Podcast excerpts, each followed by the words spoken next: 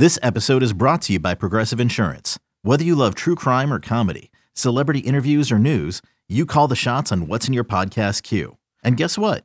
Now you can call them on your auto insurance too with the Name Your Price tool from Progressive. It works just the way it sounds. You tell Progressive how much you want to pay for car insurance, and they'll show you coverage options that fit your budget. Get your quote today at progressive.com to join the over 28 million drivers who trust Progressive. Progressive Casualty Insurance Company and Affiliates. Price and coverage match limited by state law. This is the Daily Tip presented by BetMGM. Now, here's Chelsa Messinger and Michael Jenkins.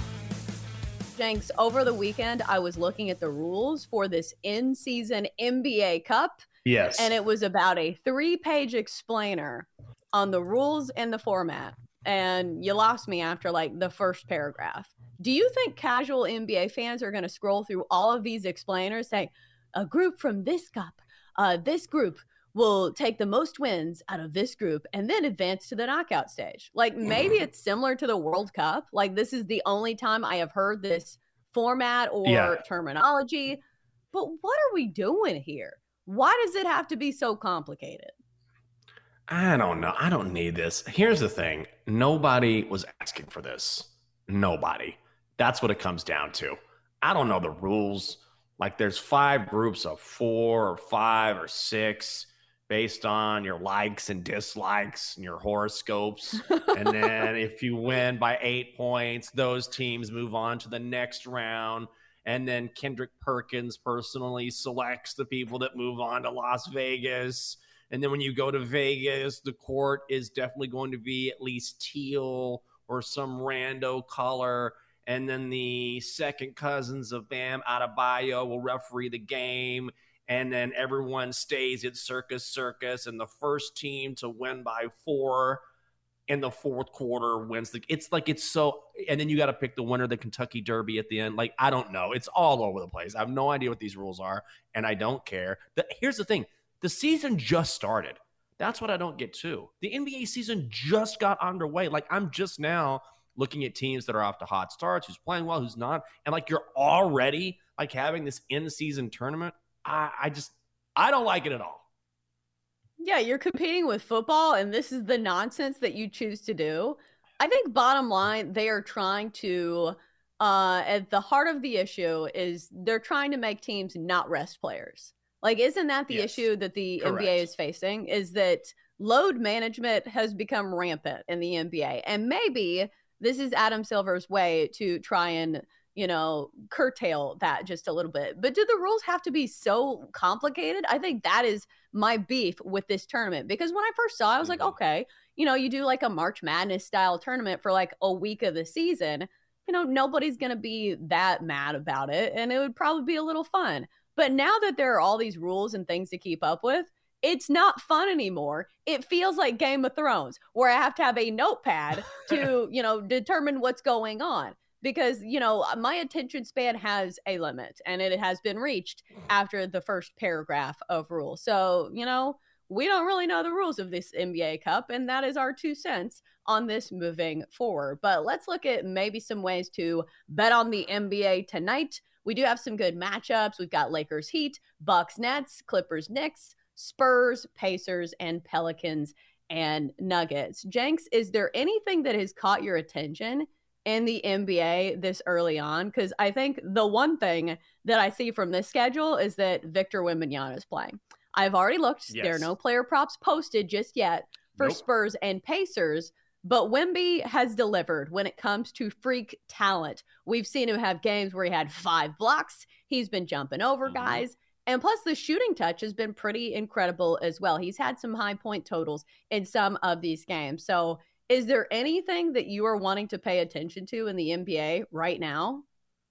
Oh God. I well, I would say this. I would say that Wemby is definitely someone you would look at maybe with a player prop, but also he's become so popular, so quick, and he's such a phenomenon mm-hmm. that maybe you get value, maybe you don't. I was looking yesterday and you, you think about scoring and rebounding, but also he has he has actually one steal in six of his seven games this season. He has at least one block in every game last season, including five last night against the Raptors. So maybe if you look hard enough, and again, they're not posted yet at BetMGM, you can find some sort of block prop, steals prop, and maybe find a little value there because I feel like, of course, you go to scoring and rebounding first, right? And probably blocks because Wembanyama is 11 feet tall. But I think his steals prop is interesting because he's had at least one steal in almost every game this season.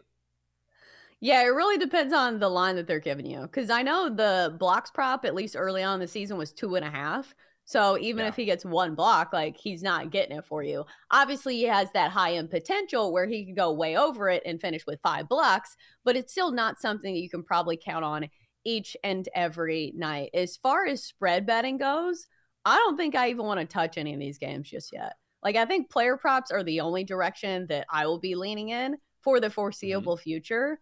Just because even if a team wins a game, like you're looking at some of these spreads and, you know, I think the toughest part of betting on the NBA is the wild lead changes.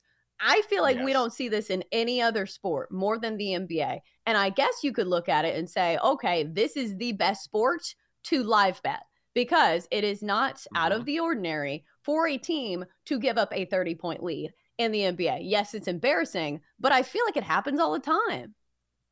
Oh, yeah. It'll drive you crazy the ebb and flow of an NBA game will drive you mad if you're betting on it. I guess the good thing is it depends on how you look at it, right? If you're way behind, if you're laying the points with some favorite and they're down 20, then you're like, oh my God. The good news is, is that you got if you got a quarter and a half left, you're it's it's not even close to being over.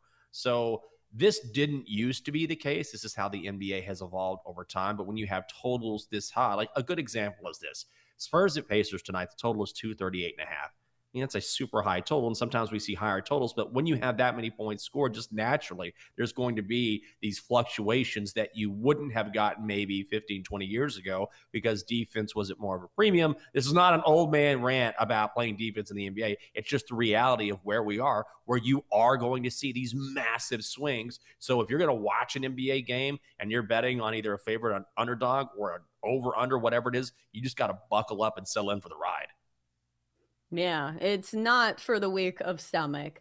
I have a specific play that I was going to run past you because it is early sure. in the year. We are still getting our feet wet when it comes to betting on the NBA because this is one that's based on the matchup.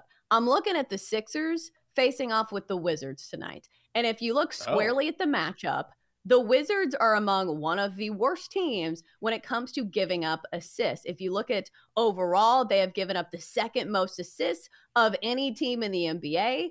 And so I was looking at Tyrese Maxey for the Sixers. Obviously, he had 10 assists mm-hmm. last game, but here's where the beat writer special comes in. There have been articles after uh, the press conference with Nick Nurse who said he wants Tyrese Maxey to be way more aggressive. And he says he's missing open shots, that he is deferring to other players. He's passing more than I would like him to. Does this mean mm-hmm. you should be off of his assists despite the matchup here? Or do you think at five and a half assists, Tyrese Maxey is still somebody who is going to deal some dimes here? Well, normally that's his game, but you pointed out, is his game changing enough now? And not game changing, but what they're asking him to do. Certainly the talent is there. He can hit that. I think the question is you have to ask yourself is, is he being asked to do something different in a role this season that maybe he wasn't being able or wasn't asked to do before? I still like it, but then I will be the first person to tell you I have not done my annual Tyrese Maxey deep dive that I always do. that's why I was asking you from a strategy perspective. This is yes. less about me asking you, like, would you play this, as opposed to when you see an article that kind of lays something out to where it's like, hey, dude, can you not pass as much? Would you still be yeah. on assist prop? Because I think defensively, the Wizards are not a great team. They usually give up a lot of points. So yeah. this also it can both things can be true he can score more points and also also have more assists in this game sure. simply because the Wizards are probably not going to be stopping Joel Embiid and company. And obviously his role, uh, Tyrese Maxey's role changes a little bit with Ty- uh, James Harden not in the fold there. And I think that's where mm-hmm. usually you can get some value when it comes to player props. When there are injuries or trades or something that will change the usage of a specific player. Uh, let's look at uh, the rest of these games. I know you have not shown much interest in betting on the NBA, uh, but are there any other storylines that you think are worth monitoring? I guess I can throw this one out there: the Pelicans and yeah, the like Nuggets. Okay, I, go I ahead. Go, you go first. No, I was just gonna say I did a a rudimentary glance and just wrote down some notes yesterday and just getting ready for the show. I will say this about the Nets, and Matt put this in the chat earlier. I do like the Nets tonight at home getting five and a half just based on what they've done this season. They're a perfect 4 0 against the spread. Ben Simmons is rested, didn't play against the Celtics on Saturday. And I feel like if you're the Bucks, we've seen this early on. I mean, again, it's very early. They're still trying to figure out how to work Giannis and Dame in the same lineup together. So I think you're getting value on Brooklyn at home getting five and a half points. So that's one of that's one of the better bets that I like tonight in the NBA. I would think from a logic standpoint that going against some of the juggernauts in the NBA early on in the year would not be a terrible play. And I'm trying to see if those actually match. You're looking at the Bucks so far this season, they're 1 and 4 against the spread. So that plays true. What about the mm-hmm. Nuggets? Because uh, maybe they're yeah, a team like that doesn't have much to prove. They just won a championship. Why do they need to be covering numbers? They're four and three against the spread. But the one trend that we saw last year, the Nuggets at home, that's not when you really want to bet against them. They are exactly. three and one against the spread uh, so far this season. It is a very small sample size. But still, I think if you're betting against like the big dogs, maybe early in the season, it's the time to do it. Yeah, I think so too. Now, when it comes to the Nuggets, I'm probably late with the Nuggets just based on not just what we saw, have seen this year, but also last year. You mentioned they were the third best record against mm-hmm. the spread at home, 31 20 and 1 and then also unlike a team like the bucks for example or maybe even the lakers or clippers some of these bigger name teams they they had some offseason movement where they're still sort of adjusting to how that team identity is going to take shape i mentioned Dame and Giannis, and then you look at the Lakers, how they've retooled, the Clippers now adding James Harden. So when you look at the Nuggets, what did they do? There, yeah, there's been a couple of small changes. For the most part, this is the same exact team following the same exact script. And why wouldn't they? Right? They've lost one game this season. You mentioned how good they are at home. So unlike a lot of other those big name teams, they're not dealing with nearly as much turnover, which makes them easier to bet because you know what you're going to get. Yeah, I was just looking to see if they had odds on the NBA Cup. And if you think there's any value betting on that, because like I outlined, we're not super into it. We don't even know the rules. I just know it's mm-hmm. very complicated. But I think this is one of the markets where you can kind of fade the big name teams. Like, do you really want to take the Bucks five to one or the Celtics six to one? Even though for the Celtics, it's a team that I have trouble trusting in the regular um, postseason. Yeah. Maybe this is their time to shine.